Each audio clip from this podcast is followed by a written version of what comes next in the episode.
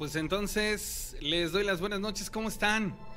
Es previo a la madrugada de hoy sábado para domingo, son las 11.37 ya de la noche, estamos a solo 23 minutos de que arranquemos pues prácticamente la madrugada de, de domingo y me da muchísimo gusto poderlo saludar desde donde emito esta señal que es RM Multimedios, que es precisamente, bueno, pues el estudio donde estoy en estos instantes. Algún día se los voy a presentar con todo el gusto del mundo. Bueno, pues los voy a invitar para que estén en algún otro momento y circunstancia, pues como espectadores. Entonces, gracias a la gente que se estuvo comunicando conmigo, ya les dejé por ahí una mecánica para que todos me pudieran contar historias en los grupos de WhatsApp. Ahorita voy a ir uno por uno, empezando a leer estas estas historias. Soy César René Morales La Rana, estoy en vivo en ambas plataformas, tanto en Facebook como en YouTube.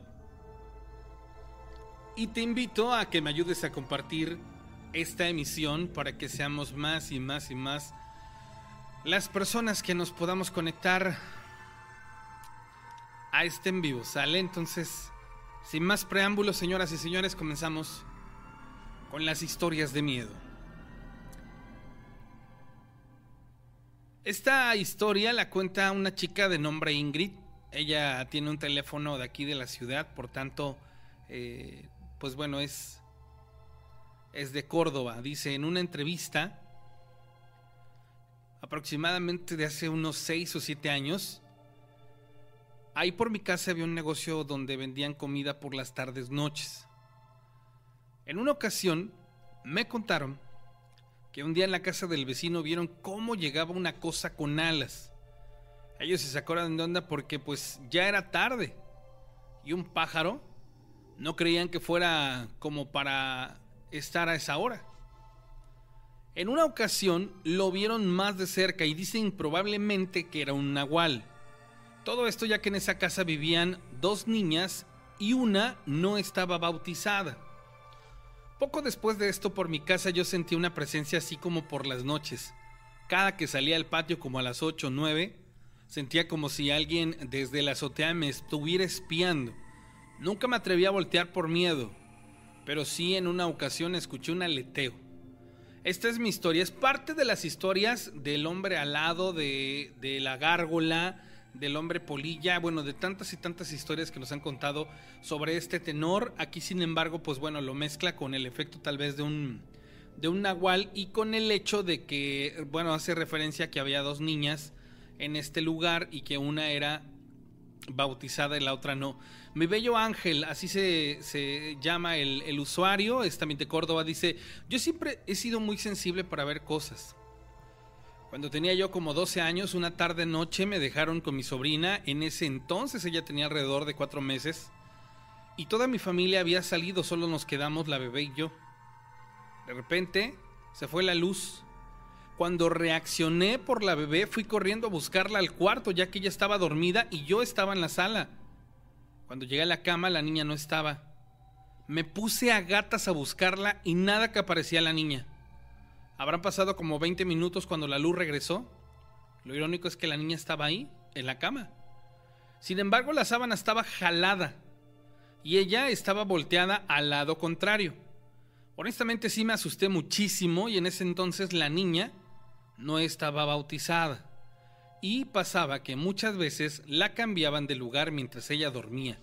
Esta es mi historia. Bueno, ahí están par de historias del grupo 1 gracias a la gente que nos contó estas historias. Lili, ella también tiene la de Córdoba, dice, buenas noches, ¿cómo estás? Me comenta mi pareja que la semana pasada se quedó haciendo pan hasta la madrugada, habrán sido ya como las 2.30 de la mañana, y cuando él estaba por sacar las últimas charolas del horno, fue a acomodar el resto del pan que quedaba en el espiguero, y que cuando fue a traer las charolas para acomodar el pan, ya no estaba.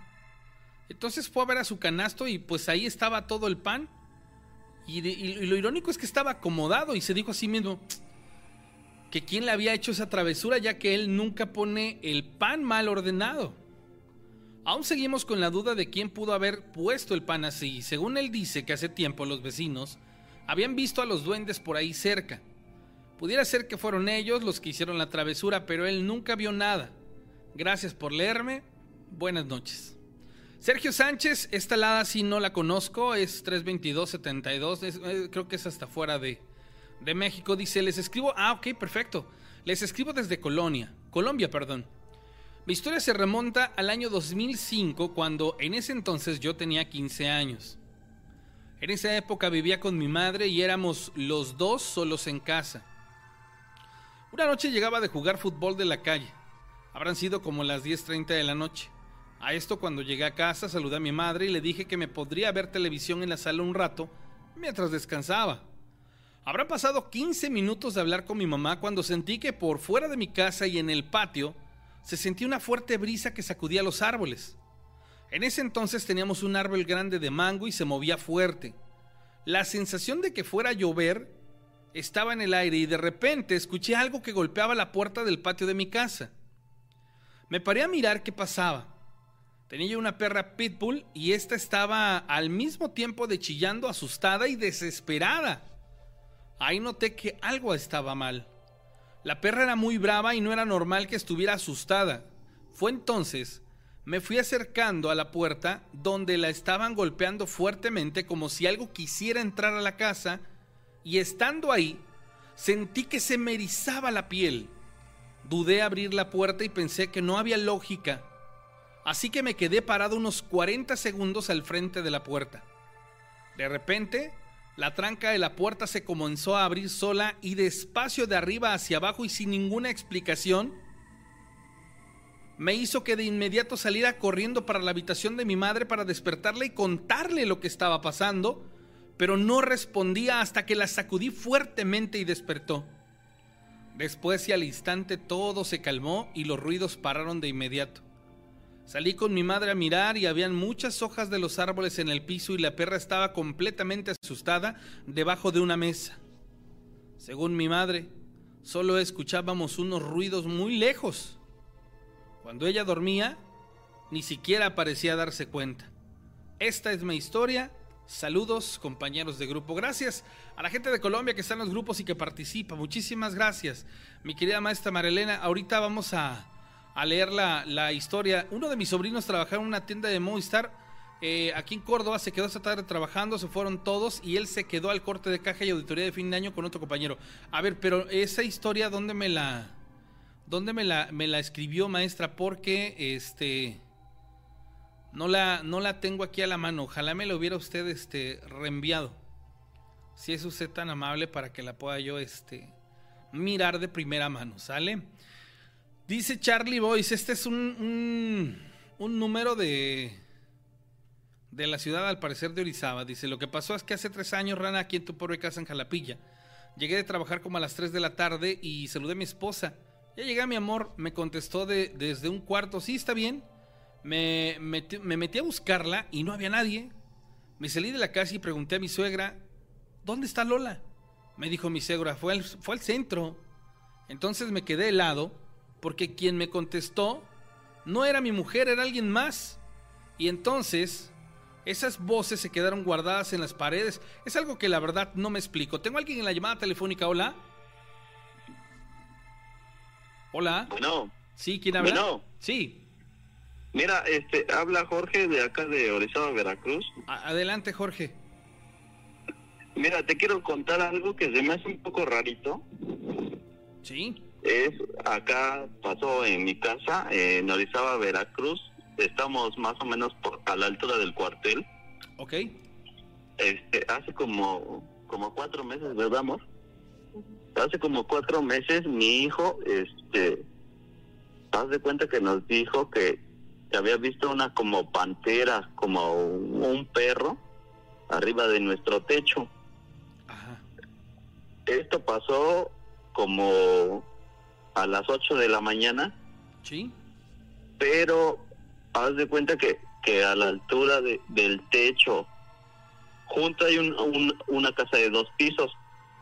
Y ahí, este, pues de mi techo para, para que suba al otro techo son como dos metros más o menos. Entonces nos dijo que había visto un tipo perro, una pantera, más o menos así, nos dijo negra, como una pantera grande, como de dos metros, que se había este, subido al otro techo. Nosotros, pues la verdad no, no pusimos atención, ¿verdad? Sí.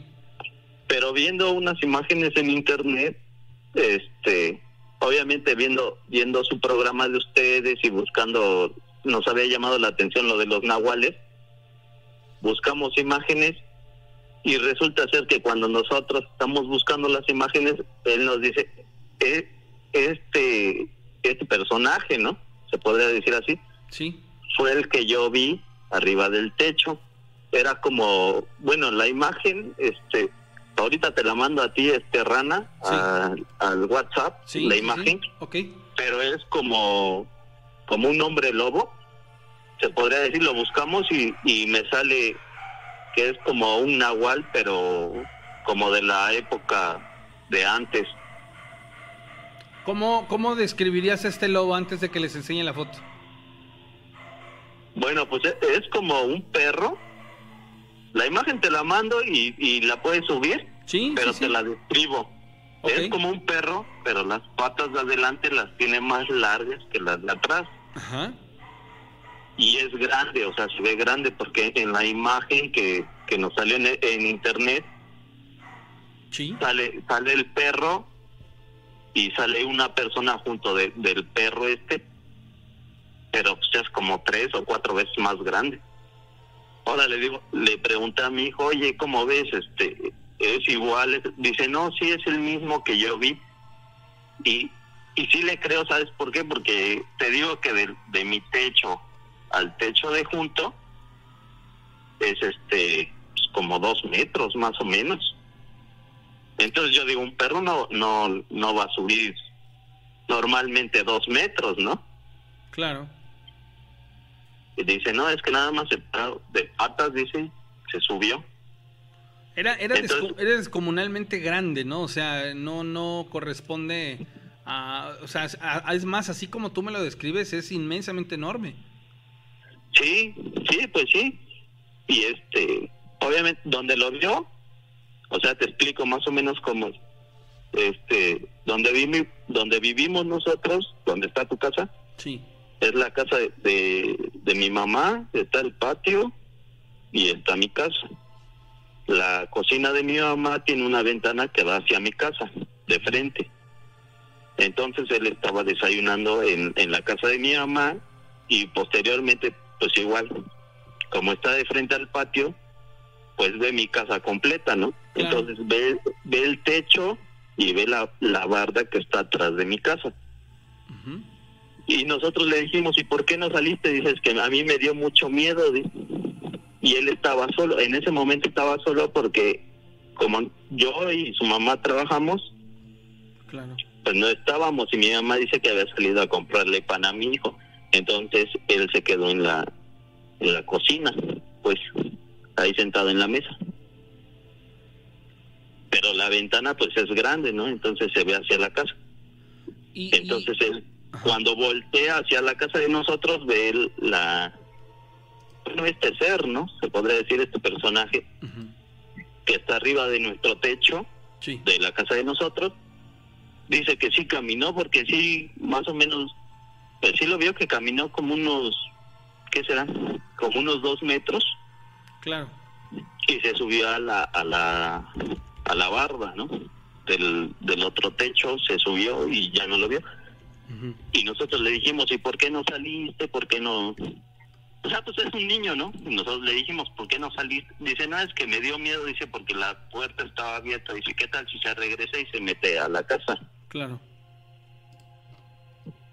Entonces te digo, cuando nosotros ahorita este, hemos oído tus programas y este, bueno, yo, yo, yo oigo tus programas y nos están diciendo, ¿no? Que este, que han visto personajes así igual, ¿no? Como, como perros, como, pero pues da más a lo que son los nahuales. Entonces nosotros empezamos a buscar en internet lo que eran los nahuales y pasando las imágenes pasa una que es la que te digo, La que ustedes vieron. exactamente la que vio mi hijo, que me dice, es ese, dice, ese es el que lo vi.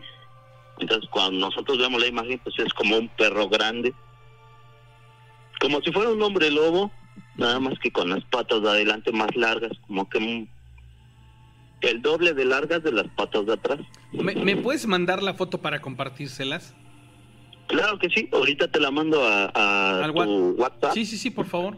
Y este, para que la chequen Igual por ahí este había yo oído que está el chavo este, ¿cómo se llama? Daniel, ¿no? Sí, los martes y los jueves. Ajá, y a, a ver si igual la puede ver y si nos puede nos puede decir si, si es eso o no, se trata de eso, de un nahual o no sé. Me llama mucho la atención el, tamaño que tú describes. Entonces no quiero yo sacar ninguna conjetura, es más, no me atrevo a decir nada. Déjame ver la imagen y ahorita platicamos de eso, ¿va? Claro que sí. Hombre, pues muchas gracias. No, gracias a ti, hasta luego. Que estés muy bien, hermano, un abrazo. Hasta luego. Bueno, el número para que usted pueda comunicarse de la misma manera que lo hizo este brother es 271-718-4498. Recuerden que es el, el, número que ahora van a marcar es, es eh, mi, literalmente mi celular particular. No, no van ustedes a, a marcar a, este, a cabina porque pues no les van a contestar. Tiene literalmente que ser a este, a este número. Bueno, gracias a la gente que nos compartió historias en el grupo 1 y en el grupo 2. Hay gente que, que, igual en el grupo 3 me compartió unas imágenes bastante interesantes. Del grupo 3 dice Normis. Hola, buenas noches. Es un excelente relato y esto ya lo había compartido aquí. Sucedió hace muchos años cuando el fraccionamiento apenas estaba siendo habitado. Sucedió que casi la mayoría de las casas estaban eh, deshabitadas. Recordemos, señoras y señores, que hay eh, fraccionamientos que cuando empiezan a ser construidos o cuando empiezan a entregar las casas, pues se van llenando por pedacitos y muy comúnmente es cuando estas eh, situaciones se dan. Sí había una que otra ocupada y los que llegamos pues casi no nos conocíamos por lo mismo. Un día, mi niño el más chico estaba en el primer año y antes los de primero salían a las 12. En esa ocasión me agarró un sueño muy pesado. Cabe señalar que yo nunca me duermo en el día. Este sueño era muy pesado y ya iban a ser las 12. Me quedé recostada en el sofá de la sala, se me cerraban los ojos, yo los sentía muy pesados y de la nada vi un perro negro grande ahí junto de mí. Me preguntaba cómo entró ¿Cómo le hizo este perro negro para estar ahí? Por seguridad nosotros siempre estábamos encerrados. Levanté la cabeza porque estaba recostada boca abajo y al tratar de tocar al perro no pude, se me fue la mano como si fuera de humo el perro. En ese instante me quedé aterrada y sin poderme mover. Hasta cuando logré hacerlo y ponerme de pie, busqué al perro por toda la casa y nunca lo hallé. Entonces me percaté de que eran las 12 y que tenía que ir a la escuela por mi hijo. Esto se los he contado algunas veces a varias personas, pero no me creen. Espero le hayan entendido y les haya gustado. Buenas noches. Gracias por su atención y lo sigo escuchando. Esta, esta situación de, del perro, así como tú la, la mencionas, es muy interesante. Te voy a decir qué parte. Que se te hizo humo en las manos. ¿Cuál fue o por qué, por qué razón se te hizo humo y por qué se te presentó ahí, este, ahí dentro de tu, dentro de tu lugar? ¿Sale? Entonces este, dentro de tu casa, ¿no? ¿Qué, qué, qué situación habrá, habrá ocurrido? Sería muy bueno. Fíjate, le voy a preguntar a, Daniel y con todo el gusto del mundo te voy a, a comentar esta situación. Otra persona que comunica su historia dice, buenas noches, me gustaría contar un relato que me platicó un compañero de trabajo. Él es originario del municipio de Soledad Atzompa, esto está ubicado en la, en la sierra de Songolica. Él me cuenta que su abuela era una persona que se dedicaba a las labores del campo y del hogar. Era una persona grande que enfermó gravemente. Inclusive estuvo varios días inconsciente y en ese lapso soñó que caminaba por una vereda a la cual no le veía fin hasta que de pronto se encontró de frente con una señora y le preguntó qué hacía, a dónde se dirigía. Ella le respondió que no sabía. La señora le habló en una lengua náhuatl, ya que la abuelita no hablaba español, y se entendieron en esa lengua. La señora le dijo que aún no debía ir en ese camino. Le dijo que su hijo estaba muy enfermo y que lo ayudara a curarlo. La abuelita le dijo que ella no sabía curar. Le mostró unas hierbas que llevaba en la mano y le dijo, con estas hierbas vas a poderlo curar. La señora le dio indicaciones de la forma de cómo hacerlo y cómo curarlo con las hierbas del campo. Cosa que la abuelita desconocía y le dijo que entonces iba a regresar a curar a sus ovejas pequeñas, que unas se iban a salvar y otras iban a morir. La abuela regresó por la vereda y de pronto despertó y para sorpresa de los familiares que esperaban un trágico desenlace, la abuela despertó pidiendo agua para beber ya que mencionó que estaba cansada de caminar mucho. Comenta que desde ese día se dedicó a curar de manera tradicional haciendo el uso de las plantas a niños y enfermos que les llevaban y que ella no cobraba por esos servicios. Efectivamente, había niños que desafortunadamente no se salvaban, pero la mayoría sí. Los familiares no podían creer lo que hacía la abuelita, ya que antes de enfermarse no conocía remedios ni plantas para curar a los niños. Esta abuela ya murió, pero su nieto cuenta la historia con mucho asombro y admiración por lo acontecido. La historia me recuerda mucho a la película de Macario. Lo curioso es que en esa época y en esa localidad ni siquiera habían visto esta película. Bueno, parte de las historias que nos van contando gracias a la gente del grupo 4. Ahora me voy a ir al, grupo 5. Tengo dos llamadas telefónicas aquí. Yo con gusto les, les regreso la llamada. Nada más es cuestión de que ustedes me, hagan el, el, timbre porque bueno, de pronto me agarran aquí este leyendo alguna historia y con gusto yo les regreso la llamada. Sale para que ustedes nos puedan contar su historia. Recuerden que en la llamada telefónica ustedes tienen que ponerle atención a la llamada y no, no tener el audio de, la transmisión porque vamos en delay. ¿Sale? Hola, ¿quién habla? Bueno. Sí, ¿quién habla? Gerardo Sánchez. Gerardo de Puebla. de Puebla. Gerardo, por favor, adelante con tu historia. Sí, mire, eso me pasó como hace unos cinco años, aquí mismo en, en la ciudad de Puebla. Este, en esos tiempos, pues, este, trabajaba yo en, juegos mecánicos en feria. Entonces fue un sábado que yo este, fui a, con los compañeros, amigos del barrio, a tomarnos una cerveza. Entonces, este, nos tomamos, nos tomamos la cerveza, llegábamos de trabajar, este, nos tomamos una cerveza y eso. Entonces, de, donde yo estaba con mis amigos, hacia eh, donde yo vivo, ahorita su casa de usted, este, son como siete calles. Entonces, pues ya mis amigos empezaron a ver, nos vemos, nos mañana y eso. Entonces yo también agarré camino. Para eso cruzó una calle hacia arriba y este, y pues sentir eran como las entre 3 a 4 de la mañana. Y este, entonces yo sentí como mucho frío y como ahí en donde, en donde estaba yo con ellos, pues sí, se da mucho de, los antros y eso que hay. Entonces, este, pues venía yo viendo hacia atrás, no que alguien no me persiguiera porque pues, tenía mi, teléfono y mis pertenencias. Entonces, este, volteo hacia mis espaldas y veo que una mujer viene detrás de mí, no cerca de mí, como hago usted de cuenta, como nos llevamos de diferencia media calle. Entonces, pues yo volteaba y volteaba y ahí venía, ahí venía, de mi mismo lado. Me atravesaba yo enfrente e igual, se atravesaba. Entonces dije, pensé yo que este que pues venía a, a querer hacer algo, ¿no? A saltarme o eso. Porque le digo que está mucho eso de los antros todo eso. Claro. Entonces, este, iba yo, seguía yo caminando hacia, hacia aquí, hacia mi casa. Entonces, este, ahí venía, ahí venía atrás de mí, ahí venía atrás de mí. Incluso dando vuelta aquí, este, hacia, hacia la calle donde yo vivo, en esa mano izquierda, este, llego a la esquina donde yo vivo, a encontrar esquina de mi zaguán, y volteo otra vez a ver si venía, y me, me doy cuenta de que, pues, la mujer no tenía pies, que venía arrastrando así como tipo, como un caracol. ¿Cómo? Ah, ok. Este, y cuando yo volteo, este, pues hace el movimiento de, venir rápido. Lo único que yo hice fue correr hacia mi, hacia mi casa y aventé el zaguán porque no era zaguán de llave, no es que se atoran.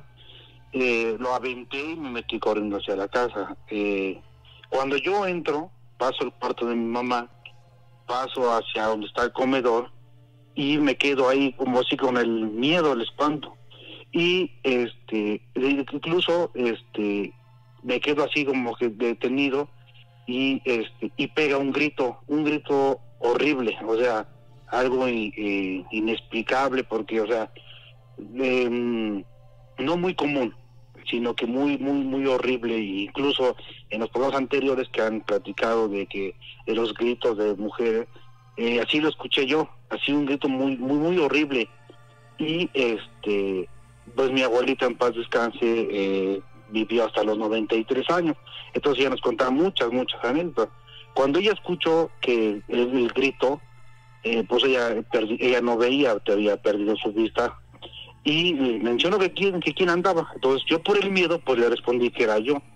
Y ella me dijo que este que ya vi que por andar de, eh, ahora sí que, pues sí, ¿no? De parranda y eso, y en las horas de la noche, que era la famosa mujer de sal. no sé si allá en Veracruz la conozcan o acá, acá es muy conocida en Puebla. Acá. A, a, ver, ¿qué es la mujer? Descríbeme la mujer de sal. Mira, es una mujer que es, o sea, literalmente tiene, es vestida de blanco, tipo enfermera. Ah, ok, no, no es la llorona ni nada de eso, no tiene nada que ver con no, eso. No, no, eh, a mí incluso ahí en, se llama el barrio de Analco, aquí en Puebla. Ahí se aparece mucho una mujer de blanco que es idéntica a la llorona. O sea, idéntica. Incluso a mí también ya se me apareció. Incluso al pavo, cuando, él, cuando tú estabas de vacaciones, yo le di mención de que yo tenía muchas anécdotas que me han pasado. Claro. Entonces, esta mujer que se me pareció este, en esta historia era literalmente, o sea, cuando una enfermera, solo que su ropa brilla mucho. O sea, su ropa así la ves como si tuviera, no sé, como si tuviera luz. Eh, y este, y hago de cuenta que yo, como le digo, que venía yo a media calle de ella, pues no la veía yo así literal los pies o como su cara, nada, sino que me traía esa distancia. Nunca, para que te voy a mentir, nunca me alcanzó a, de, la, de la distancia de donde yo estaba con mis amigos al trayecto de mi casa. Siempre me llevó esa distancia. Hasta que yo llegando a la esquina de mi, bueno, en contraesquina de mis aguas, donde yo vivo, fue cuando yo volteo y me percato que se viene arrastrando. O sea, como un caracol, ve veces se ven los caracoles, así venía y yo corro y es cuando le digo sé que entro y grita, pero un grito horrible, horrible, que incluso aquí mis familias, pues ya eran altas de la hora de la madrugada, mis familias ya, mis papás ya estaban durmiendo. La única que logró escucharlo fue en paz descanse mi bisabuela, que fue la que me dijo, ¿ya viste quién te venía siguiendo? Esa es la mujer de Sal. Es como la planchada, ¿no? pues no sé cómo, bueno, es que bueno, aquí la conocemos así como la mujer de sal, porque incluso a mi tía, hermana de mi mamá, que le apareció a ella, que la quería llevar el hombre de sal. Ah, ok. O sea, ahí, aquí en Puebla, bueno, y en los barrios viejos se cuentan esos tipos de, historias, que el hombre de sal se lleva a las mujeres que son, que les gusta el baile, la bebida, y andan, como le decimos aquí, andariegas y la mujer de sal se lleva a los hombres que igual andan en los bailes, andan de noche tomando y todo eso, los persigue.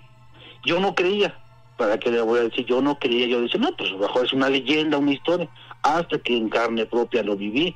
Y es una sensación pues horrible, porque tantito que viene persiguiendo y yo me atravesaba, porque es un camellón, yo me atravesaba de calle y eso, y, y ahí venía, ahí venía, ahí venía, ahí venía hasta que le digo que lo, la veo aquí, volteo y literalmente corre, pero no corre así como, digamos, los pies, sino que en forma como de, caracol, como arrastrándose como de gusano.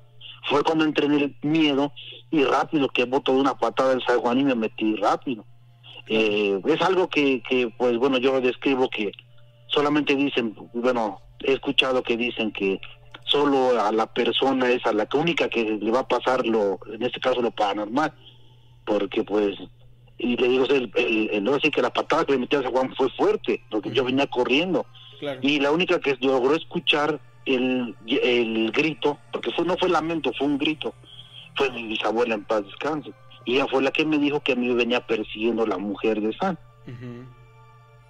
Sí, es una mujer, le digo, que, que tiene... Eh, es su ropa muy brillante, muy brillante. Porque yo la vi, yo no, yo la vi, no venía yo tan tomado así como para decir, a alucinación o, o ya de, la misma, así que de la misma borrachera, no, no, no. Incluso no habíamos tomado mucho porque veníamos de, de, venir desarmar unos juegos en una feria de aquí de un barrio. y Pero sí, sí, y esa tengo muchas, muchas, este, rana, que no quisiera yo a lo mejor estar como las personas que he escuchado que luego comentan en la página que pues que ya se inventan o que ya mejor den espacio a otras. No, mira, yo antes era muy allegado, incluso eh, iba yo a ser sacerdote. Ah, caray. Después de que ya no, ya no, ya no me metí al seminario, o así ya no quise, fue cuando empezó a pasarme que hasta la fecha de hoy siguen pasando. ¿Tú crees que el, hecho de que te hubieras rajado de ser sacerdote, esto te hubiese abierto el, sexto sentido para tú que, que tú puedas ser eh, testigo de todo esto? ¿Crees que sea como una especie de, de, repercusión por la decisión que tomaste? Pues la verdad, yo iba a ser, te, te comento, Terrana, yo iba a ser sacerdote porque yo desde mi niñez, pues me, me crié mucho en la parroquia de Analco yo con un sacerdote que ya, ya no vive, ya, ya es difunto, él era que me iba, bueno, me inculcó todo eso y me gustó y yo tenía mucha vocación hacia ser sacerdote. Yo cuando empiezo a, ahora sí conocer el ámbito de hombre, porque ves que sabemos que los, los padres pues no son, no toman, no hay mujeres, no fuman, no nada. Entonces cuando yo me empiezo a salir de, de, de ese de ese ruedo de estar de un niño bien y empiezo a conocer el barrio y salir y eso, entonces, cuando a mí me empiezan a pasar las cosas, e incluso te digo, muchas, muchas, muchas cosas, que eh, incluso luego a veces este no puedo dormir y escucho y veo, o sea, literal, ¿sabes qué es lo que yo tengo? Te comento, perdón, que este a mí me da más miedo escuchar que ver. Yo te puedo, incluso hace ocho días, perdón que te lo así que agrego, estábamos aquí en el cuarto de mi mamá, estaba mi hermana, mi cuñada y yo, y estábamos platicando, porque vamos a tener nosotros una fiesta, entonces estábamos platicando, cuando este, así de enfrente de nosotros, entró por la parte de la cocina a nuestra casa una sombra negra, enfrente de nosotros, y literal se pasó hacia los demás cuartos. Y los tres nos quedamos, pues, de, estaban diciendo, ¿vieron, vieron? Y todos, pues sí, ¿Quién entró rana? ¿Quién sabe? Pero eso es, de, como dicen acá, por tiro, por viaje, que yo veo cosas. Y, y te digo, yo quisiera contarles a ustedes, a ti, a Pavo, muchas de mis historias que me han pasado, porque no es una, son bastantes, bastantes que yo he tenido, que he vivido en carne propia. Muchas, muchas, muchas. Oye, pues está, está muy interesante. Yo sí te invito para que en el momento en el que tú quieras, pues nos cuentes las historias, ya estés el número cuando tú estés viéndonos por internet y me quieras marcar con toda la confianza del mundo, márcame. Y, y, te voy a sugerir algo en tenor de lo que tú nos platicas. Veme contando cómo has a lo largo de los años pasado estas experiencias y te digo por qué. Porque de esa manera nosotros vamos a interpretar de una manera correcta cómo una persona que tiene el don vive su día a día con los procesos o las cosas paranormales. Si estás de acuerdo. ¿Sale? Sí, claro que sí. Hombre, pues entonces no se diga más. Mientras tanto, déjame decirte muchísimas gracias por, por esta llamada y, y, de verdad que vamos a estar ansiosos de esperar a que en, las oportunidades que tú tengas, pues bueno, nos vayas contando las historias. Claro que, claro que sí, Rana. Muchas gracias. Muchas gracias a ti. Hombre, pues muchas gracias, hermanito. Te agradezco y un abrazo hasta la gente de Puebla. Gracias. Gracias, gracias. Hombre, oigan, eh, eh bueno, va a pasar una situación. ¿Se acuerdan que ayer nos habló una señora que tenía ahí una, un detalle, ¿no? Con, con, el aspecto este de, de, de que la, un, un incubo la, la, molesta y todo este rollo. Bueno, pues vamos a empezar a tener contacto con la gente. Eh, esto va a ser en virtud de, de, las necesidades que vayan teniendo y con todo el gusto del mundo les vamos a brindar, pues de alguna manera, alguna ayuda. En el... En la portada, bueno, donde están ustedes viendo la transmisión, está increíble yo nunca había visto esta imagen. Me parece sorprendente. Es una. Aquí lo, titulan como la leyenda del Nahual de Tlaxcala. Mitad animal, mitad humano. Y es que más que un lobo. Y lo que yo puedo visualizar aquí. Déjenme ustedes a ver si compartimos. Eh, opiniones. Fíjense ustedes parece una especie de canguro. Por eso tiene las piernas largas. Sí, en efecto, tiene la mitad del cuerpo como de una persona. La cara no la tiene como de, lobo, la tiene como de un roedor grande, como de un eh, eh, canguro, les vuelvo a insistir. Por eso tiene ese tipo de brazos como torneados. Dice Carlos Montero, había escuchado sobre la mujer que se convirtió en sal, la mujer de, de Lot que volteó hacia atrás y no debía hacerlo y se convirtió en sal por desobedecer a Dios. Ah, llama mucho la, intención, la atención, chicos y, amigos, el el rollo este de, la mujer de sal, el hombre de sal, este, la planchada, son eh, mitos, son eh, situaciones que dependiendo del lugar, pues bueno, se, se, le da una interpretación, la famosa este, llorona, pero quiero que vean esta imagen que les estoy poniendo. Está eh, increíble, pareciera exactamente un oso depilado. Esto pareciera un oso depilado. José Palacio, tienes toda la razón. Pareciera un oso depilado y, aguas, porque nosotros podemos malinterpretarlo. Tienes toda la razón, parece un oso depilado. Me llama la atención la parte de las orejas. Tengo ahí como que mis dudas. Buenas madrugadas, solo escribo para darles una opinión conforme a los grupos. Deberían de pasarse a Telegram, así todos estarían juntos en un solo grupo. Ok, Luisito, muchísimas gracias. En algún momento veremos la oportunidad. ¿Sale? Buenas noches a todos. Entonces, omítame, emítame usted, perdón, ahí su opinión acerca de esta imagen de, de si es, así como lo mencionan, realmente un, eh, un oso, porque ahí les va. Les voy a poner la otra parte de la misma imagen. Aquí sí la persona habla acerca de que la, la imagen que vio, pues bueno, es la de arriba pero miren ustedes las de abajo. En la, en la que dice Nahual de Tlaxcala, sí parece un hombre lobo. En la otra fotografía parece un perro en plena transformación. Tiene los brazos más largos, los de adelante. Pero la imagen de arriba, sí, en definitiva, es eh, un. Eh, ¿Cómo decírselos? Es un este.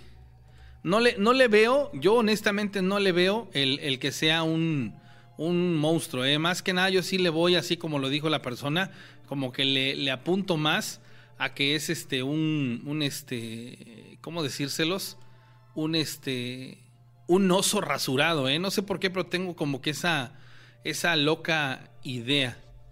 Es como si fuera un oso depilado, pero pues bueno, ya cada quien tendrá la oportunidad de juzgar. Muchísimas gracias a la gente que nos hace llegar las imágenes. Si usted me quiere compartir videos de la misma manera, hágalo. Yo con todo el gusto del mundo tendré la oportunidad de este de podérselos pues de alguna u otra manera eh, compartir aquí en la transmisión, ¿sale? Entonces, sin ningún problema ahí vayan ustedes compartiéndome las imágenes que ustedes tengan. Y pues bueno, vamos a continuar. Yo estaba leyendo los las historias, perdón. Estaba yo leyendo las historias que me mandaron a los grupos. Eh, me quedé aquí con el grupo 4, voy por el grupo 5. Rana, esta es la foto del personaje que vio mi hijo, ojalá puedan checar. Eh, la segunda, ya que son muy parecidas, sí, en efecto, son, son eh, diferentes personajes. Yo le voy también a que es como una especie de hombre lobo. El otro es, parece un, perro más tipo Cholos Twinkle. El otro sí parece literalmente este, un, un oso rasurado que eso es algo también muy diferente. Dice, eh, en el grupo 4 dice, esto le pasó a mi mamá cuando era niño. Me contó que le ocurrió cuando tenía unos 11 o 12 años más o menos. Esto pasó en el municipio de Arroyo, San Pedro, Veracruz. Es un pueblo pequeño donde toda la gente se conoce y más antes que casi no había eh, gente en el pueblo. Dice mi mamá que al pueblo se le conoce, ¿sí? Como una especie de, como si estuviera abandonado. Ahí llegó un nombre raro nadie sabía de dónde venía o cómo es que eh, había llegado hasta este punto. A todos les causaba miedo y desconfianza. El hombre ya, ya, ya causaba esta sensación porque tenía una cara muy fea, dice mi mamá, y ella lo describe como si tuviera la cara de un sapo. Pasaron los días y el hombre empezó a trabajar con el abuelito de esta persona que cuenta la historia. Ahí es en donde el hombre empezó a comportarse raro con mi mamá. Dice que siempre la observaba y a ella le causaba miedo. Le daba una sensación de pánico. No le gustaba estar cerca de este hombre para no tener que soportar su mirada fría y de morbo. Los días pasaron y mi mamá dice que en las noches no podía dormir y cuando lograba quedarse dormida despertaba espantada porque escuchaba que alguien caminaba arriba del techo de la casa por el lado donde ella dormía. Le daba tanto miedo que ni moverse podía. Así fueron pasando los días hasta que una noche agarró valor y corrió al cuarto de mis abuelos para contarles lo que le escuchaba. Mi abuelo salió de la casa para ver qué era lo que molestaba a mi mamá y al salir de la casa vio como una especie de pájaro grande que voló desde el techo de la casa hacia un árbol grande de mango que estaba en el patio de atrás. Vio cómo se movían las ramas cuando el pájaro aterrizó al tratar de acercarse. Cuando él quiso verlo de cerca, se detuvo y escuchó a mi abuelita llamarlo para que entonces regresara a la casa. Siguieron pasando los días y todas las noches eran los mismos ruidos en el techo de mi mamá y pues teníamos que vivir con miedo. Hasta que una noche dice ella que vio como un perro grande estaba parado cerca de su ventana y la veía. Sintió la misma sensación que sentía con el hombre raro que veía en aquel pueblo que llegó. Entonces moría de miedo. Vivía con escalofríos y al ver que el perro se acercaba más y más a la ventana, ella veía cómo iba caminando con una forma entre de un perro y un humano. Dicho miedo la obligó a gritar lo más fuerte que pudo para despertar al abuelo, algo que logró, y al escuchar los gritos el abuelo entró al cuarto con la escopeta y vio cómo el ser que estaba cerca de la ventana se hacía para atrás, alcanzó a apuntarle y tiró. No se dio cuenta si lo hirió o no porque salió corriendo. Este se perdió en la oscuridad.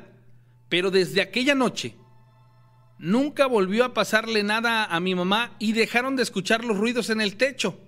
Lo irónico, y como tiene que cerrar esta historia, a partir de ahí nunca más volvieron a ver al hombre con cara de sapo por el pueblo aquel. ¡Wow! Era, era de alguna otra manera esta historia encaminada. La verdad, yo me esperaba este desenlace, pero qué feo ver una persona con cara de sapo. Por acá que vea yo una persona con cara de sapo, voy a pensar que es un nahual. El calabozo de Pénjamo, Guanajuato, el día oscuro. Eh, muchísimas gracias ahí al, amigo que me mandó la, liga. Lo voy a ver para poderlo este, platicar, ¿sale? Bueno, el, el Arqui me manda por ahí una, una historia. Bueno, me manda una foto, dice anatomía de un hombre lobo es una persona que por hechizo o maldición o castigo y de manera natural se transforma en lobo. ¿Cómo se pueden identificarlos? Bueno, aquí yo no puedo ver a, detalle la, imagen, sin embargo, bueno, voy a, a, tratar más adelante de, compartírsela porque la imagen es a lo largo, entonces se me va a complicar un poquito este darles el, detalle, pero también me parece muy interesante. Muchas gracias, Arki. Eh, la gente que nos está mandando ahí los, los mensajes, bueno, yo me quedé en la, en la número 4, este, en el grupo número 4, ahorita voy a continuar ahí con, las historias, gracias a la gente que nos envió este, precisamente las mismas. Me voy al grupo 5, si usted compartió su historia la va usted a escuchar. Charlie dice, buenas noches, esta experiencia le pasó a mi abuelo y a mi padre hace como 60 años. Esto sucedió en un pueblito muy cerca de un lugar llamado El Fuerte, en La Unión, en el estado de Puebla. En este lugar existe una hacienda llamada de Soto. Esta desde hace mucho tiempo en ruinas, se dice, y mi abuelo se, que, que se dedicaba a vender pulque, que ahí recibía a las personas que recogían el agua miel. Había un señor llamado Antonio Onofre que vivía cerca de esta hacienda. Muchas veces llegó al negocio de mi abuelo muy golpeado y mi abuelo le preguntaba por qué. Él le comentó que casi todas las noches lo visitaba un catrín como el de la lotería y que se lo llevaba lejos le enseñaba lugares que él nunca había visto y en ellos una troje que había o donde había montones de dinero tirado como si fuera maíz. Inclusive había oro. Este personaje le dijo que todo el dinero era para él, pero que quería que la hacienda volviera a recobrar su belleza en los mejores tiempos o como en los mejores tiempos. Y que la recuperación de las tierras que le quitaron cuando hicieron la repartición y que si no le alcanzaba, pues que tenía más dinero. Para esto, lo iba a dejar pensarlo durante tres días. Esta persona le dijo que definitivamente no, porque aparte de que eso que pedía, pues no era, no, no iba a ser posible. Otra cosa que no quise decir, que quiso decirle a mi abuelo es qué más le pidió. Al tercer día se le apareció este personaje entonces y le mostró dos monedas de oro que las jugaba mientras hablaba con él y las aventaba y las cachaba con su mano. Cuando el señor le dijo que no, este personaje se las aventó y le dijo, te regalo estas dos monedas para que juegues con ellas rayuela con tus amigos. Al poco tiempo, el señor enfermó mucho, adelgazó y murió. Dice mi papá que él acompañó a mi abuelo al sepelio y cuando estaban rezando, de pronto se escuchó un tronidero y se apagaron las velas y el ataúd desapareció. Literalmente ya no estaba el cuerpo y no lo encontraron y tuvieron que enterrar sus familiares piedras. Esta historia existe de generación tras generación. Y solo como nota final, cuando era pequeña, como a los 6 o 7 años de edad, acompañaba a mi padre a hacer las labores del campo y en esta hacienda que está de camino a la parcela de mi padre y afuera, teníamos que pasar allí y a mí no me gustaba porque se siente una energía muy pesada. En este lugar yo tenía un sueño repetitivo y era que la troje que sí existe, yo estuve prácticamente en ese lugar y sé exactamente cómo está y la recuerdo bien. Yo no sabía sobre este lugar porque mi papá me hubiese contado la historia, sino que hasta que me contó, y por eso digo que sí existe, porque lo que yo soñé resultó ser que era parte de una leyenda. Gracias por leer mi historia, soy Rosy, los escucho en Puebla. Muchas gracias Rosy, está muy fregona tu historia. Y la neta estaría muy chido que nos invitaras a esta hacienda y si es posible, bueno, que tú nos pudieras eh, recibir en, el Puebla y yo estoy seguro que está cercano a, tu, a tu domicilio y ver la manera de hacer un trabajo de investigación ahí, porque está increíblemente buena tu historia. Estamos hablando de que prácticamente el negocio era con el diablo. Me llama mucho la atención por qué quería que la hacienda volviera a, a brillar, o tal vez ese, ese Catrín hizo, eso trato con el diablo y, ese Catrín era parte de esa hacienda y la, la, perdió, algo, algo, algo ahí, pero hay muy interesante. Buenas noches, esta historia es de Saltillo, Coahuila, de donde soy. Ok, me, me mandaron por ahí una liga, con todo el gusto del mundo ahorita la vemos la manera de, leerla, ¿sale? Entonces voy al grupo 6, grupo 7 el grupo 7, si me, si me mandaron esto, que en el 7 no tengo nada.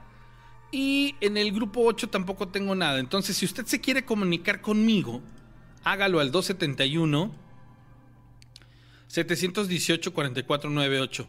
Dice, obviamente todos tienen conclusiones, pero... Ok, a mí también me llama mucho la, la, estatura de los dos metros del, del, del personaje pero creo que tiene que ver con la estructura. ¿Sabes qué me, llama la atención? Digo, en el caso de que no fuese un oso rasurado. Ay, ay, ay. Pues indagar, ¿no? Exactamente qué, qué, pudo ocurrir o por qué está este, este personaje o, o por qué las, las imágenes tienen que ver como que de pronto con que las personas ya lo hayan visto. Está muy, muy interesante, ¿sale? Dice, mis abuelos siempre me dicen que es una lechuza, pero con una extraña forma. Bueno, de esa, de esa manera interpretan por ahí al, Nahual. Dice Guadalupe López, qué malvado eres. Bueno, me hiciste reír. Muy bueno, muy buena tu observación. Se dice, se decía a mi papá que no se le veía forma de algún animal conocido que era bastante raro. Acuérdense que también ya nos platicaron acerca de que existen tres tipos de nahuales, ¿no? El que sí tiene una sola forma, el que se puede hacer a dos y el que puede ser multi, multiformas, ¿no? Entonces ahí, ahí es el grado que tiene cada uno de estos eh, nahuales. Mi abuela me platica lo mismo que tú dices, pero ella lo veía en forma de búho. Mi papá en paz descanse me contaba que en su juventud tenía un vecino que era nahual y que a veces se convertía en un animal como si fuera una bola de pelos y solo se le veían los ojos brillosos y unas patitas chiquitas.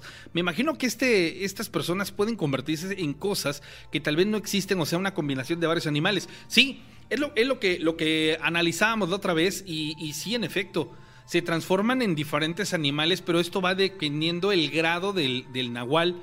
Entonces, este, esto va por ahí. ¿Sale? Entonces, este es una situación real.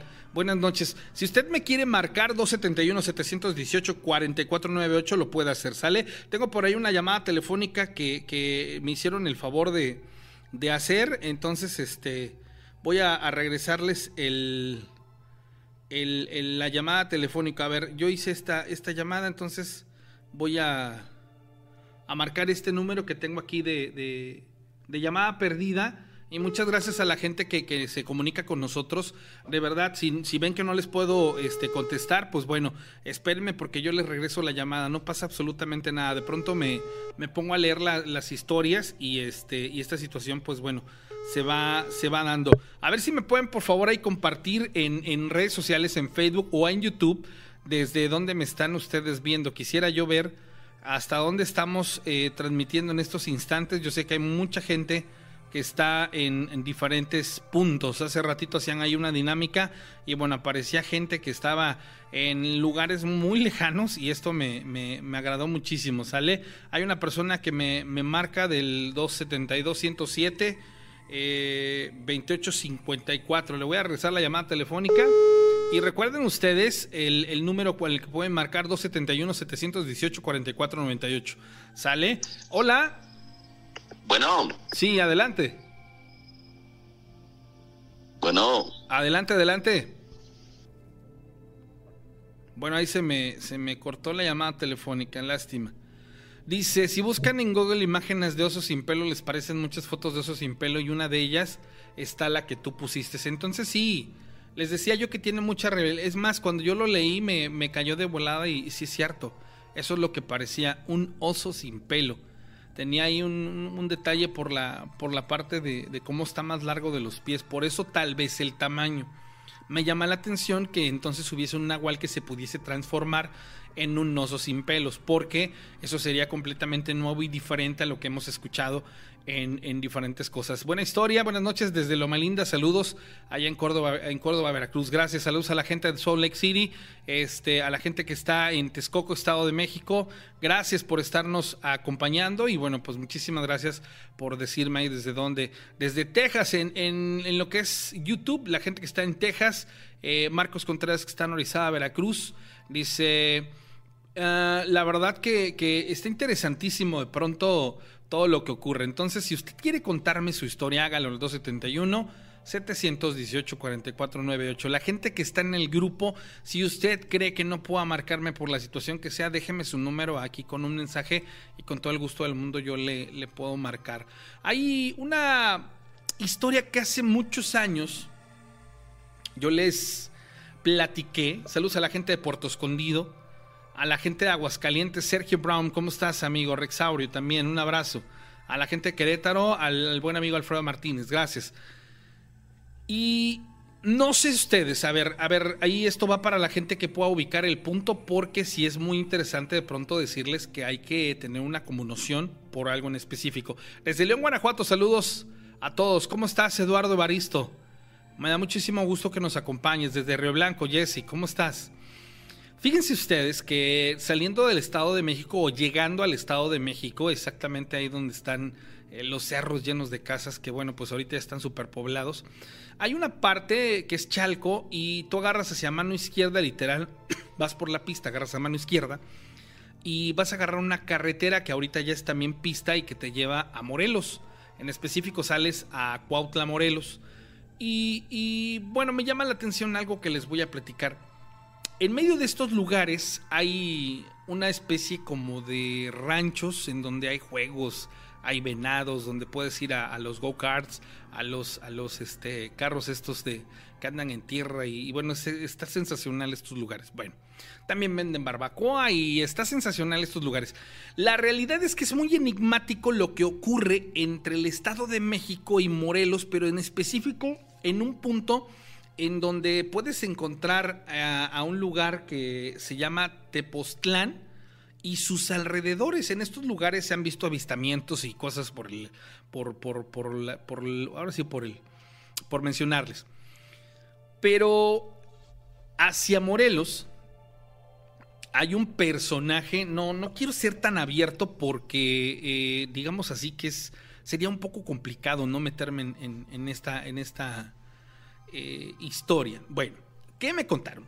En estos lugares había gente que se dedicaba al secuestro y gente famosa que salió en la televisión y que en estos lugares cerca a Cuautla, pues bueno, tenían sus, sus orígenes. De ahí es de donde salieron y pues bueno, la verdad que fueron personajes que fueron muy conocidos a nivel nacional hace muchísimos años. Bueno, resulta ser que ahí perdido entre la nada había una casa. Esta casa tenía una entrada, literal, tú ibas por carretera, te, metías a una especie como de pinares, que era una línea que en medio pues obviamente corría el auto hasta llegar a una caseta en donde te daban el acceso y de ahí era también otro tramo largo para llegar al punto donde, donde pues las personas estas estaban viviendo. Bueno, pasaron dos cosas en este lugar. La primera es muy interesante, pero tiene que ver con el desenlace de la segunda. En la primera les he de decir que antes de que ese lugar se poblara, bueno, en este caso tuviese gente viviendo, hubo unos policías que yo no sé si eran policías o no, solamente sé que eran los cuidadores, gente armada incluso. Dos que estaban en la entrada y dos que estaban en la residencia. La residencia por la parte de atrás era una alberca muy grande.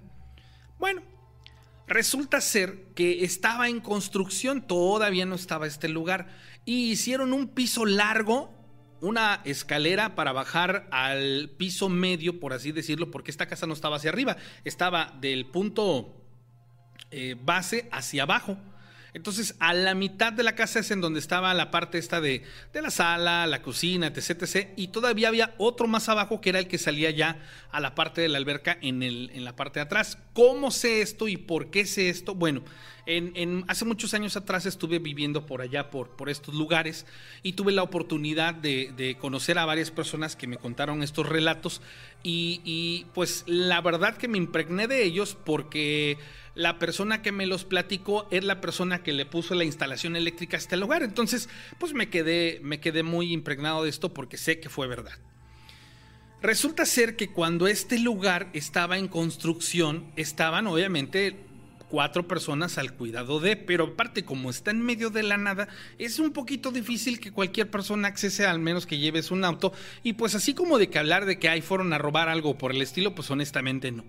Se sabe que es un lugar en donde se ven bolas de fuego y las brujas y todo este rollo, pero pues a final de cuentas mitos, leyendas y cosas así. En una ocasión, dos policías o dos guardias que estaban a la altura de la caseta reciben el llamado de los dos que están adentro. Le dicen, oigan, ¿qué onda con las luces que se ven al final del pinar? O sea, hace la entrada pegado ya, ellos estaban un poquito en alto a diferencia de los de la entrada, ellos podían ver hasta este punto porque aparte de esto estaban ellos cuidando y dice, "Oigan, ¿qué onda? Que este esas luces que se ven hasta allá qué son?" Entonces los que están en la caseta dice, "¿Cuáles? Nosotros no vemos nada." Dice, "Es que estoy viendo, dice que a tantos metros hay dos luces que se están dejando venir, pónganse abusados." Estas personas obviamente se resguardan y, armados al fin dicen, pues órale, a ver, vamos a ver qué pasa. Y jamás pasa ninguna luz, nunca ven esa luz. Y sin embargo, los que estaban adentro dicen, oigan, oigan, las luces, las luces están pasando, están pasando, ¿qué es? Y la, gente no, no, sabía decirles, o sea, ¿cuáles luces si nosotros no vemos nada? Pero resulta ser que las luces venían volando. Entonces estos dos personajes de donde estaban, que era la planta alta, bajan a lo que es al, medio, obviamente les dicen a los de la entrada, déjense venir, porque seguramente estas luces van a parar a la parte de atrás de la casa. La situación que estos corren hacia la, hacia la parte de abajo, salen a la parte de atrás donde está la alberca, y en la entrada de la casa se sitúan dos de los guardias. Lo increíble de esta historia es que cuando esto sucede, se empiezan a oír ruidos al interior de la, de la vivienda del lugar. Entonces los dos de afuera y los dos de, de, que estaban atrás dice, vamos a entrar, vamos a entrar. Y entran ellos. Y la cuestión está que nunca encuentran nada. Nunca encuentran nada, absolutamente nada. Lo más extraño es que al piso de la tierra, o sea, al, que estaba el primer piso, hacia el fondo, porque era un lugar a donde dicen ellos que tú llegabas, ahí estacionaban los coches, entraban a una especie como de recibidor grande y después estaban unas escaleras para hacer este, la ruta que les digo.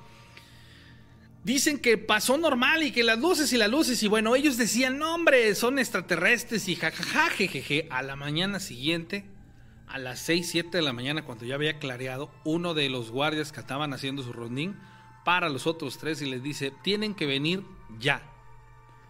Hace que estos tres lleguen y justamente en un pedazo de claro se encuentran con una estrella, con un círculo dibujada en el piso. Lo más canijo que puede pasar es que esa estrella estaba dibujada como si hubiesen quemado literal, quemado el lugar en donde estaban. Para ellos, pues imagínense la impresión, fue así como de, no, ¿cómo vamos a explicar esto? Este, fueron las brujas y, acá y allá. La cuestión está que ellos ya no querían ahí trabajar. Dos de ellos en efecto renunciaron y dijeron, no, sabes qué, yo no me juego con esto. Pasa el tiempo. Obviamente llegan otras personas a trabajar y ya no eran cuatro, eran más personas las que estaban ahí trabajando. Pero para esto, el tiempo que pasó entre eso y lo demás fue como un año. Ahí ya había personas viviendo. En una tarde, noche de domingo, las personas que estaban ahí habitando se van y queda solo el lugar. Cuando queda solo el lugar, hay dos personas en la entrada nuevamente y dos personas en la casa. Vuelve a ocurrir algo muy similar, pero ahora los dos que estaban arriba logran ver a una persona vestida de una como especie de túnica negra entrar a la casa. Y cuando este personaje entra y empieza a caminar, estas personas lo ven y alto y alto, y estamos armados y vamos a soltar fuego y vamos a soltar plomo, pero este personaje baja literal como si fuera flotando. Estas personas iban con el corazón casi saliéndoseles. Y justamente cuando están bajando ellos se quedan en las escaleras y se topan con que de, la otra, del otro lado, del otro lado, había otras dos personas esperándolos. ¿Qué pasó? ¿Qué ocurrió? Pues que resulta ser que ambas parejas se encuentran en el área de las escaleras, unos arriba y unos abajo. Y dice, está aquí a la mitad, está aquí a la mitad, ahí lo agarramos, ahí lo agarramos, y en eso se les va la luz. Cuando se les va la luz, se escucha que en las escaleras les gritan a, los, a las cuatro personas que estaban ahí, esta, esta, esta, este ente que estaba ahí, les dice, ¿qué hacen aquí? Pero en una voz aterradora que estos tipos, imagínenselo sin luz, y dos arriba y dos abajo, y aunque estaban armados, salen corriendo se encuentran al centro y no había absolutamente nada. Cuando los cuatro estaban en la parte de abajo, les encienden las luces de hasta arriba y una voz que les dice, ya me voy.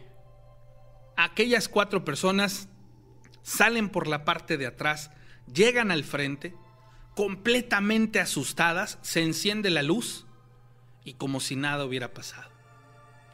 La verdad es que a mí cuando me contaron la historia se me enchinó la piel porque es un lugar que tiene magia, en donde brujas tal vez, porque no es algo que yo pueda corroborarles, fue lo que precisamente vieron en este punto o en este lugar. Y estaba increíble. ¿Por qué? Porque estuvieron cuatro personas que encontraron un, lugar en, lugar en que dijeron aquí a medio está y aquí la vamos a agarrar y salen corriendo y les apagan las luces, les juegan esto y todavía les dicen ya me voy. ¿Qué hacen aquí? No, hombre. Imaginen ustedes. La realidad es que este lugar está, se dice, embrujado. No, no me revelaron la, ubicación bien porque el, la, la verdad fue un familiar el que me cuenta la historia. Dice que cuando él fue a poner la luz le revelaron de quién era la propiedad. Y pues él llegó, hizo su trabajo y jamás quiso saber más porque pues sí estaba bastante interesante. Está muy tétrico.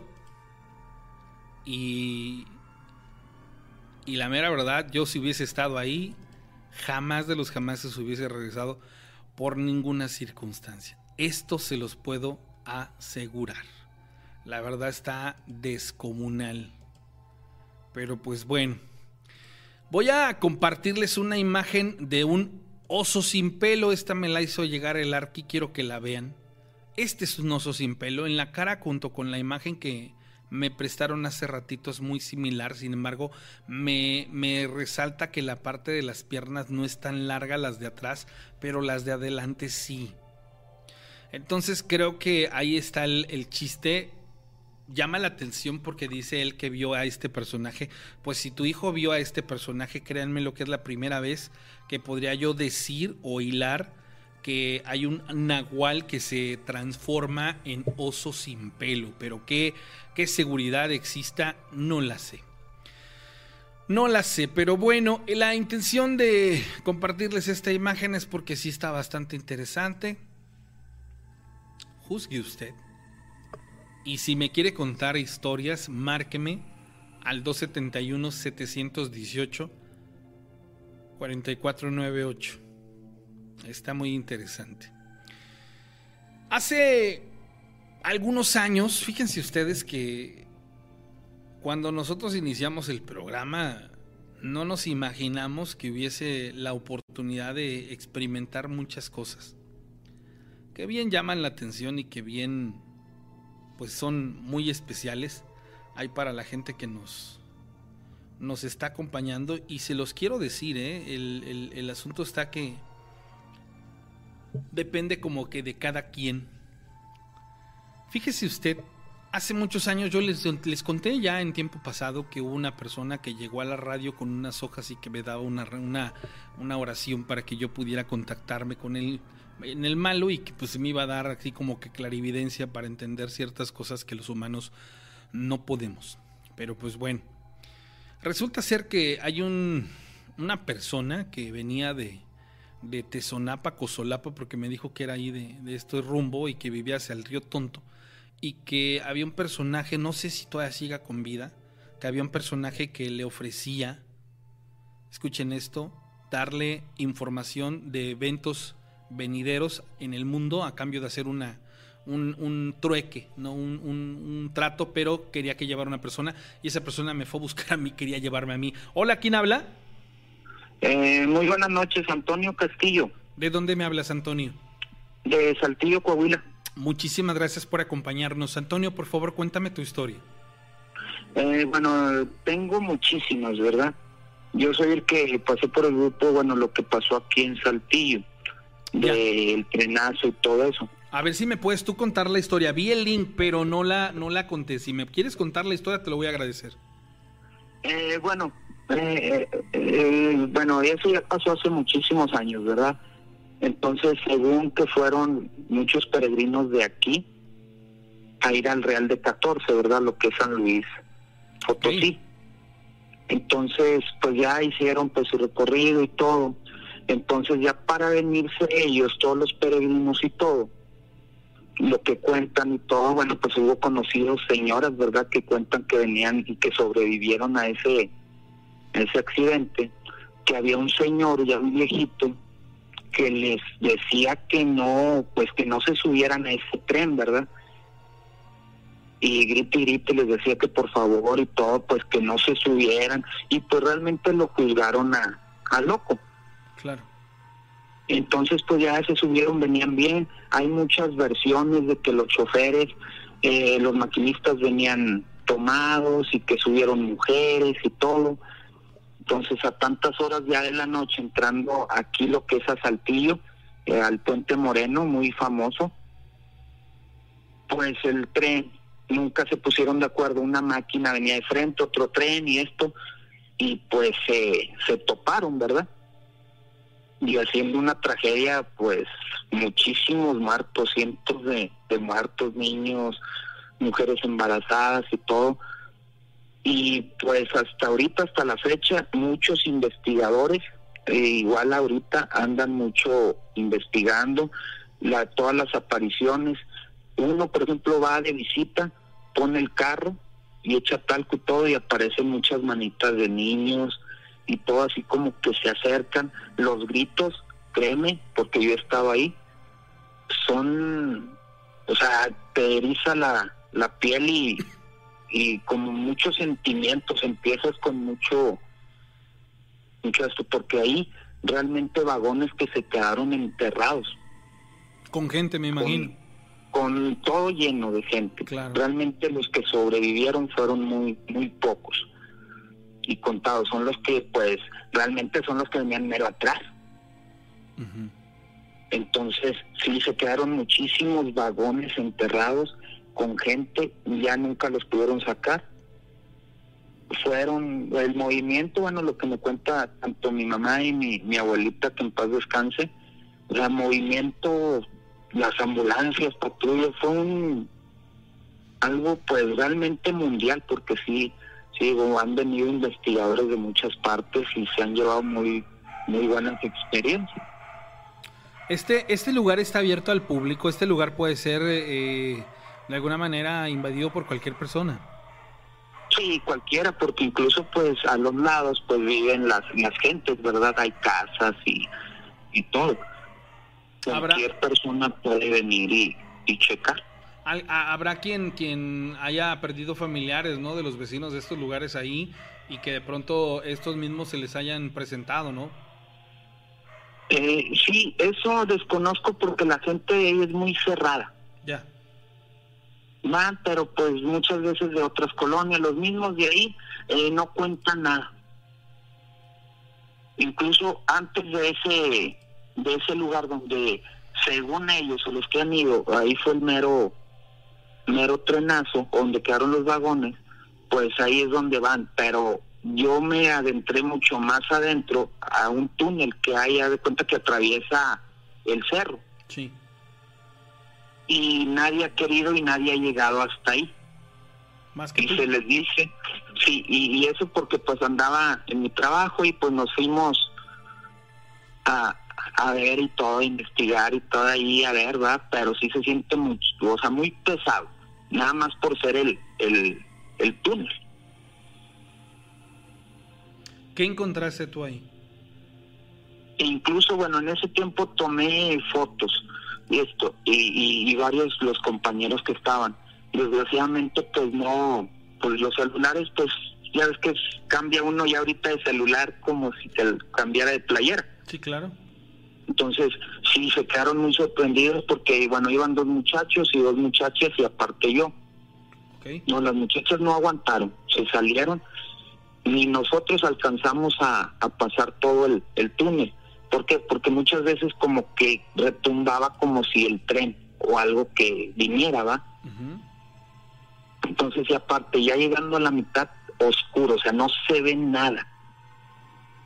No hay ninguna luz ni nada, y pues nomás con lo de los celulares es lo que se alcanza a ver. Entonces, muchas veces por miedo, como si es, es zona de riesgo por pandilleros y drogadictos. Ujú, ujú. Corres hasta el Entonces- riesgo, ¿no? Sí, y, y nadie, eh, créeme que haya visto que haya ido hasta allá y siempre, todavía ahorita les estoy diciendo, porque ahorita van a andar todos los investigadores y gente que va a ver qué se manifiesta, ¿verdad? Porque es la mera, el mero día o la fecha. Pero nadie, ni los policías quieren escoltar hasta que lleguen hasta allá. Ellos nomás un cierto pedazo y, y no, bueno, hasta aquí ya no me hago responsable y ya no, no acompañan lo que son los policías. Oye, ¿qué posibilidades hay de que en algún momento, por la, razón que tú quieras, fueras a ese lugar, grabaras y me compartieras el material? Fíjate que yo les, he invitado a la gente de toda la República Mexicana, inclusive de fuera de México, que si se quieren convertir en una extensión de historias de miedo, en el sentido de que quieran ustedes participar con contenido, con todos los créditos debidos, obviamente, ustedes pueden hacer esta función, ya que a nosotros pues se nos va a complicar un poquito el, viajar en estos instantes de- del arranque de lo que son las investigaciones, pero eh, ustedes que están allá y que de pronto pueden hacerlo, pues qué mejor que puedan participar con su contenido y que nos muestren a todos este tipo de situaciones que bien vale la pena ver. Ah, ok. Bueno, eso no, no habría ningún problema. Bueno, lo bueno que me dices, yo sí tengo la posibilidad de llegar hasta, hasta el túnel. Claro.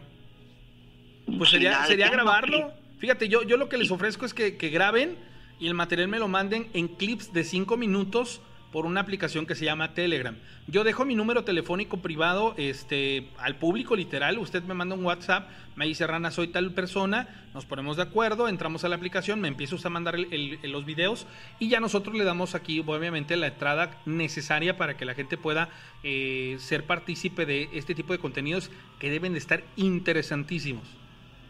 Sí, no, y está muy muy bueno y siempre les he dicho a todos los investigadores, oye, llega hasta allá, no, es que no puede, que por la seguridad y todo, eh, y, pues no quieren, ¿verdad? Entonces yo sí tengo la manera pues de llegar hasta ese túnel. Claro. Y a cierta hora y todo, y, y créeme que estaría muy bien, ya ustedes lo que lleguen a captar o algo, pues ya ya tú lo haces saber, ¿verdad? Para ya lo analices y todo eso.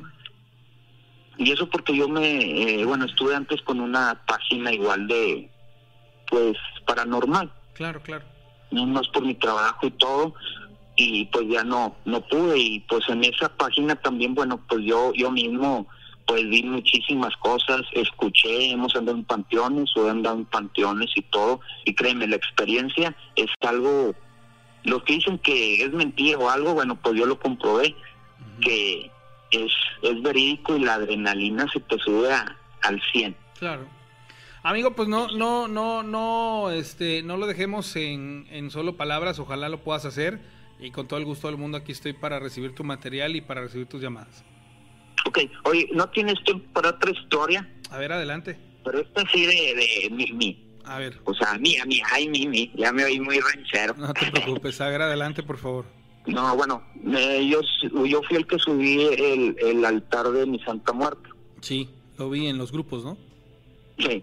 Ok. Entonces, bueno, hace tiempo, bueno, hace como unos ocho años aproximadamente, pues mi hija tenía alrededor de unos diez años, nueve. Entonces, ya, bueno, pues yo siempre le, le he rezado y todo. Entonces empezó a manifestar una mujer porque porque pues yo le rezaba a, mi santo y todo y realmente pues la gente que, que me oiga pues me va a juzgar loco verdad claro. pero yo oía la, la, la voz que ella me hablaba esto y lo otro y pues mis amigos que estaban así en ese momento y amigos de mi hija pues yo les decía que esa mujer pues ya había entrado y, y quería que la ayudara. Entonces me dice cómo que la ayudara dijo sí que porque esa esa señora había perdido un hijo en un accidente. Yo casi recién llegando aquí, lo que es tu casa, ¿verdad? Lo que entonces me decían, oye, pues yo investigaba y me decían que sí había habido un accidente de, que había fallecido un niño. Claro. Entonces ya en la noche yo le digo a, los muchachos, ¿sabes qué? Mira, vamos y esto, y, y pues va a haber algo, o sea, va a haber una evidencia. Pues no te miento, abajo de un carro hallamos un carrito de juguete aplastado. Y se quedaron así. ¿Y tú cómo supiste? Le digo, es que la señora me está diciendo cómo falleció su hijo. Y que quiere que la ayude. Y pues realmente me dio cierto tiempo para hallar al responsable o en pues vengarlo, ¿va? Claro. Y a mí me dijo que si no, se iba a llevar a mi hija. Prácticamente te obligó. Sí, y, y de cuenta entre cada que rezaba o me ponía a analizar y a pues a meter todo, a rezar y todo, y se metía. Y lo raro es de que siempre cuando estaba ella o empezaba a hablarme, entraba un olor a pura rosa, un perfume así, pero divino. Y era cuando yo sabía que ella estaba aquí y ya me metía mejor donde tengo mi altar y hablar con ella. Dice, oye, tu tiempo ya se está acabando, si no me va a llevar tu niña. Yo le decía, pero ¿cómo quieres que te ayude o cómo? No, tú sabes, tú debes de saber esto. Entonces, pues ya platicando con mi señora y todo, y mi señora, por error, yo le dije, no le vayas a buscar ni a decir nada. Le empezó a decir cosas que está tonta, que está esto, bueno, pues palabras más fuertes, ¿verdad?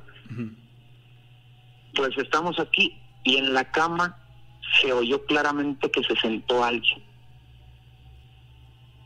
Pues ya quedamos así, y si ya le hiciste enojar y anda bien encabritada, pues al día siguiente mi hija toda arañada de la espalda. y letras como X o también había evidencia, habíamos tomado fotos y videos, incluso en los grupos de aquí lo había subido. Desgraciadamente ya no, no hay, pero eh, arañada todo, pero bien finito, como si lo hubieran escrito con algo así. Hasta que ella, mi hija, dice, bueno, y más de mucho, ¿no? Que la vamos levantando, toda arañada, como letras así muy... Esto, desde ahí, créeme, que la mandamos mejor con sus abuelos. Y hasta la fecha ya se casó eh, mi hija y todo, pero ya, desde aquí no, no te pares, no te pares. Ya se fue mi hija y dejó de manifestarse esa señora y hablarme. ¿Qué tiempo tienes tú con, con, con esta deidad? O sea, ¿cómo es que tú de pronto te haces devoto? ¿Por qué, por qué sigues? ¿Por qué, por qué pasó esto? ¿Tú, ¿Tú qué crees que ocurrió? ¿En qué momento ocurrió? ¿Qué lo desencadenó? Eh, bueno, eh, yo ya tengo como unos 15 años con, con mi santa. Ok. Entonces, eh, antes, bueno, siempre era pues miedo, ¿ah? oye, esto, esto. Entonces me pasó algo muy, o sea, muy fuerte. Ya sabes que siempre con los brujos y todo, y dicen y, y hacen. Entonces, la verdad, pues algo muy fuerte y pues en, llegó un momento de que ella me salvó. Okay. Yo la vi así de frente cuando realmente pues iba a ser una tontera. Ok, entendemos. Entonces eh, ahí es de cuenta que la vi así de, de, de, frentito, porque yo estaba solo. En ese momento de cuenta que como que algo me detuvo y la vi así paradita y todo. Y ya cuando pues en mi cordura y todo, pues entra mi señora y me dice, ¿y qué traes y esto y lo otro? Y sí, híjole, o sea, iba a ser una, pues realmente una tontera. Claro. Y desde ahí le dije, es que yo la vi. No, ¿qué es que esto? Y pues en eso llegó mi señora, y esto y desde ahí empecé a creer en, en ella. Claro. Y dije, no, pues me salvó. Y esto, y muchas circunstancias que me han pasado así, eh, ya después que le puse su altar y todo, yo le prometí, no, te voy a poner tu altar y esto, esto, esto. Y, y créeme, ha llegado, pues bueno, mm, que uno no se la cree, ¿verdad? Lo que, lo que, o cómo nos va o cómo me va. Unas veces en aquel tiempo, no, pues muy fregado y todo, y pues yo le rezaba, no me creeras, hasta un caminito ahí de puras monedas, no traía ni para la combi. Ujú. Y no, empezaba a rezar y, me ponía todos los medios, todo esto, obvio, todos dicen que se venga, no se venga, nada más que uno se olvida de ella. Ok. Entonces, de ahí, no, pues eh, eh, me empezó a ir muy bien, muy bien.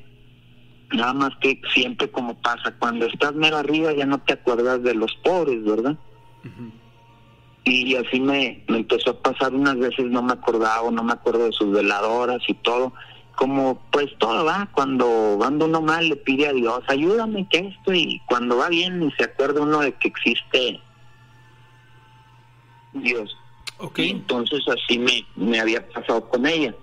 Incluso anterior, cuando casi empecé con, con mi devoción con mi santa, no sé si tengas tiempo corto y mañana podemos seguir con... No, no, no, a ver, cuéntame. Bueno, cuando yo empecé de con ella, y yo fui, fue, bueno, vi que se molestó más o menos ahí conmigo, porque yo veía en los sueños que iba a fallecer alguien y todo eso, ¿verdad? Entonces me, me decía, o sea, yo cavaba las tumbas, pero yo no podía ver quién era. Yo nada más ya al día siguiente, uno o dos días, no que falleció pues un tío fulano y esto, entonces así pasó. Entonces yo tengo familiares también en, en Monclova, Coahuila. Íbamos a una fiesta de unos 15 años, íbamos en la carretera, pero un día antes yo había soñado que mi santo estaba en medio de dos agujeros que yo estaba cavando. Entonces, pues, no, no hay problema, bueno, pues soñé eso. Pues cuando me voy enterando en el camino que habían matado a dos primos míos en el en el otro lado.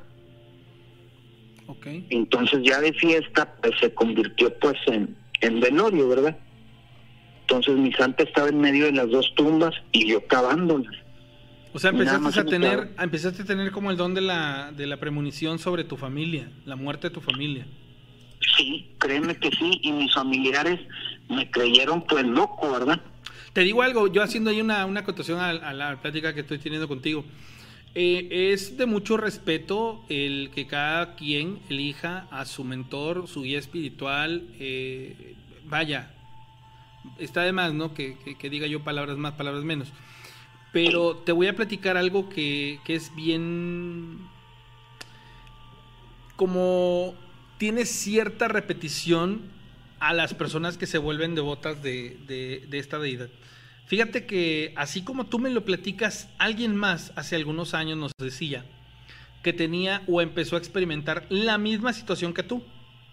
Pero te voy a decir a que lo encaminó, esta era una mujer, esta mujer eh, encontró que sus sueños le servían de manera, eh, hablemos de que son premoniciones, para intervenir en el destino de las personas y esta persona sí buscaba avisarle a las personas que su muerte estaba cerca. Próxima. Pero una vez que ella lo hizo una, lo hizo dos, el don desapareció. Y esto, fíjate, le salvó la vida al hermano y después lo hizo regresar a casa. ¿Por qué? Porque la persona que... eh, ah, bueno, vamos a suponer que, que hubo una persona que estaba privada de su libertad y, y gracias a este sueño premonitorio y que se le presenció a la, a la persona, a, a la persona que lo tenía este, secuestrado, es que logra la liberación de él. Cuando se le va el don, cuando deja de tener el don, esta persona se siente mal porque dice que definitivamente no podía vivir sin el don, que ya no era lo mismo. ¿Y sabes qué hizo esta persona? Le dio en ofrenda, escúchalo bien, a uno de los hijos, hablando del alma, para que no le quitara el don. El don. Y, y fíjate que yo aquí lo interpreto como algo de manera natural. Tú empiezas a, depositar tu fe, tu creencia y de pronto empiezas a obtener algo que no comúnmente tenías. Y ahí es donde viene el gancho. Lo quieres seguir teniendo, tiene un precio. El precio es alto y el precio es este. Y hay muchas personas que caen en el juego y muchas personas que definitivamente ceden. Que no vaya, que no vaya a ser nunca tu caso y te lo platico porque así como tú me lo estás ahorita contando, yo no sé si estamos a la mitad de lo que tú me estabas diciendo, pero me suena muy parecido y el desenlace de aquella persona, créemelo, es triste porque hay que tener o hay que ser muy visceral para algo tan tuyo como un hijo que es parte de ti. Sí. Lo Y, y hay que tener, eh, en primer lugar, mucha cabeza, saber manejar todo eso, o el poder, que el poder tú sabes que pierde a la gente. Claro. Entonces yo aquí, cuando pasó un poquito que nos distanciamos, fue cuando le dije, no hombre, oye, si tú me vas a estar dando o avisar, o sea, dime quién va a fallecer. No nada más me hagas ver que va a fallecer alguien o un familiar. No, pues yo quiero saber quién va a ser para poderlo ayudar. Y en dado caso, si no me vas a dar ese poder o ese don, entonces pues mejor retíramelo. No, pues desde ahí ya no volví a soñar nada de eso que, que pasó y esto. Bueno, pues sí, sí nos distanciamos o se distanció un poquito de esto. Y créeme, yo lo mismo he querido otra vez volver, pero pues las cosas ya no se presentan dos veces en la vida. Pero yo le dije, no, pues yo quiero ayudar, o sea, no me sirve nada de que tú nada más me digas, oye, va a fallecer, tal, tal, o sea, pero yo quiero saber en, en sí quién va a ser para poder ayudar. Y a esta señora lo que me cuenta sí le ayudó en eso, de salvar vidas. Y a mí no, ajá, bueno, tú le dio la oportunidad de salvarle la vida al hermano y a cambio el, el precio que le dio por, por seguir conservando un don que no le auguraba nada fue muy, muy alto. Pero pues bueno, Sí. y la verdad nosotros salimos, eh, nos, apartamos de ese lugar y de esa persona porque nos pareció algo aberrante en, ciertos aspectos. Cada quien emite un juicio y es muy respetable. Amigo, te voy a pedir que los martes y jueves, lastimosamente este martes no va a haber, pero la próxima semana en jueves, queremos tocar mucho el tema acerca de esto de, de, la creencia a la muerte, a San la Muerte, a la Santa Muerte y, y ver perspectivas porque yo creo que muchas de las cosas que ocurren son parte de la ignorancia. Es como te digo, esta persona le dieron el gancho de, tener un don y ese don después le salió muy caro. Y por lo que veo y por lo que tú me platicas, pues bueno, hay una correlación. Sin embargo, como tú dices, hay que ser frío e inteligente para no perderse en eso. Eh, realmente por gente tal vez como esta persona, eh, que mis respetos, ¿verdad? Eh, tal vez no era la Santa Muerte, o sea, había algo más fuerte que eso. Claro. Entonces, que le empezó porque pues realmente la, la Santa Muerte, todos, por, por gente como tal vez ella o mucha gente, ¿verdad?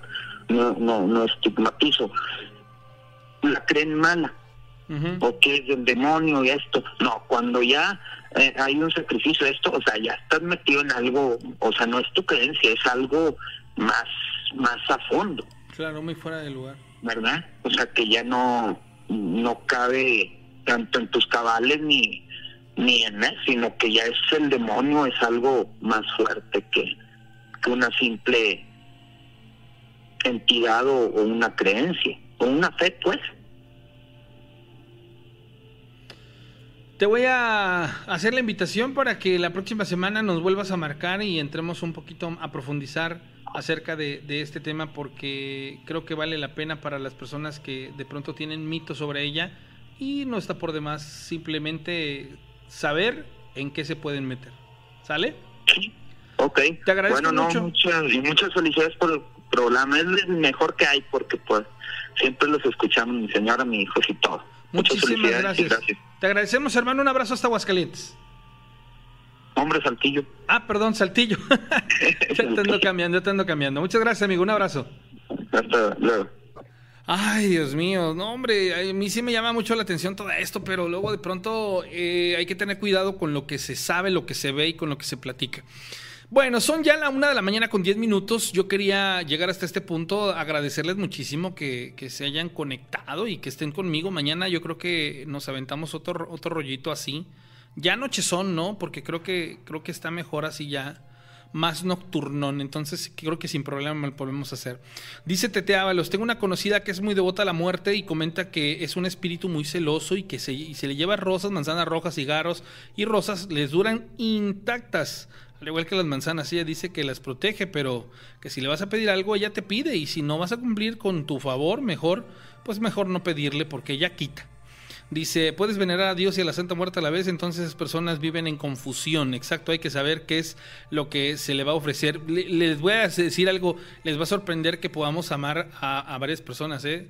Créanme lo que tú puedes amar a, una mujer y puedes amar a otra mujer y a otra mujer. Y, amar realmente es un, una, un verbo como tal, si lo quieren ver así, una acción, pero cada una tiene una perspectiva, un enfoque, una estructura, un entorno completamente diferente. Pero de que se puede, se puede. Aquí hay que ser muy, muy congruentes, nada más. ¿Sale? A un santo le, vas a ofrendar cigarros. Sí, mira, aquí, ¿sabes algo, Carlos Montero? El problema es el fanatismo. Seamos honestos. O sea, aquí, aquí no cerremos la oportunidad de que las personas de alguna u otra manera pues desgraciada y, lastimosamente ante muchas veces y como lo hemos comentado, ante la falta de información, pues desgraciadamente caen. Y más cuando hay tentaciones. Aquí como lo decía él y creo que es muy cierto, hay que ser frío, inteligente. Pero no es para todos, o sea, no cualquiera. Jimena Gordilla, muchas gracias. Mañana nos vemos a la misma hora. Osvaldo Barojas, la muerte no es santa, simplemente es la muerte. Y pues no es mala. Es algo natural y en muchas religiones a la muerte la ven como buena. El más Lucifer, de hecho, tampoco es malo, pues Dios le dio ese trabajo y su único delito fue jugar con Dios. Bueno, aquí hay muchas historias acerca de esto, pero pues bueno, ya más adelante tendremos la oportunidad de platicarlo. Señores, muchas gracias por llevar hasta este punto de la transmisión. Yo no les digo gracias, este, hasta nunca, digo hasta luego, perdón, sino hasta el rato, que nos volvemos a conectar en más de las historias de miedo. Con la rana y con el pavo. Soy César René Morales La Rana, de verdad, gracias. Hay que ser frío, calculador y todo bajo las condiciones eh, correctas, claro. América Mendoza desde Fortín. Alberto Hernández, buenas noches. Buenas madrugadas para todos ustedes. Descansen. Descansen, pasen la sensacional. Y nos vemos en el próximo episodio. ¿Sale?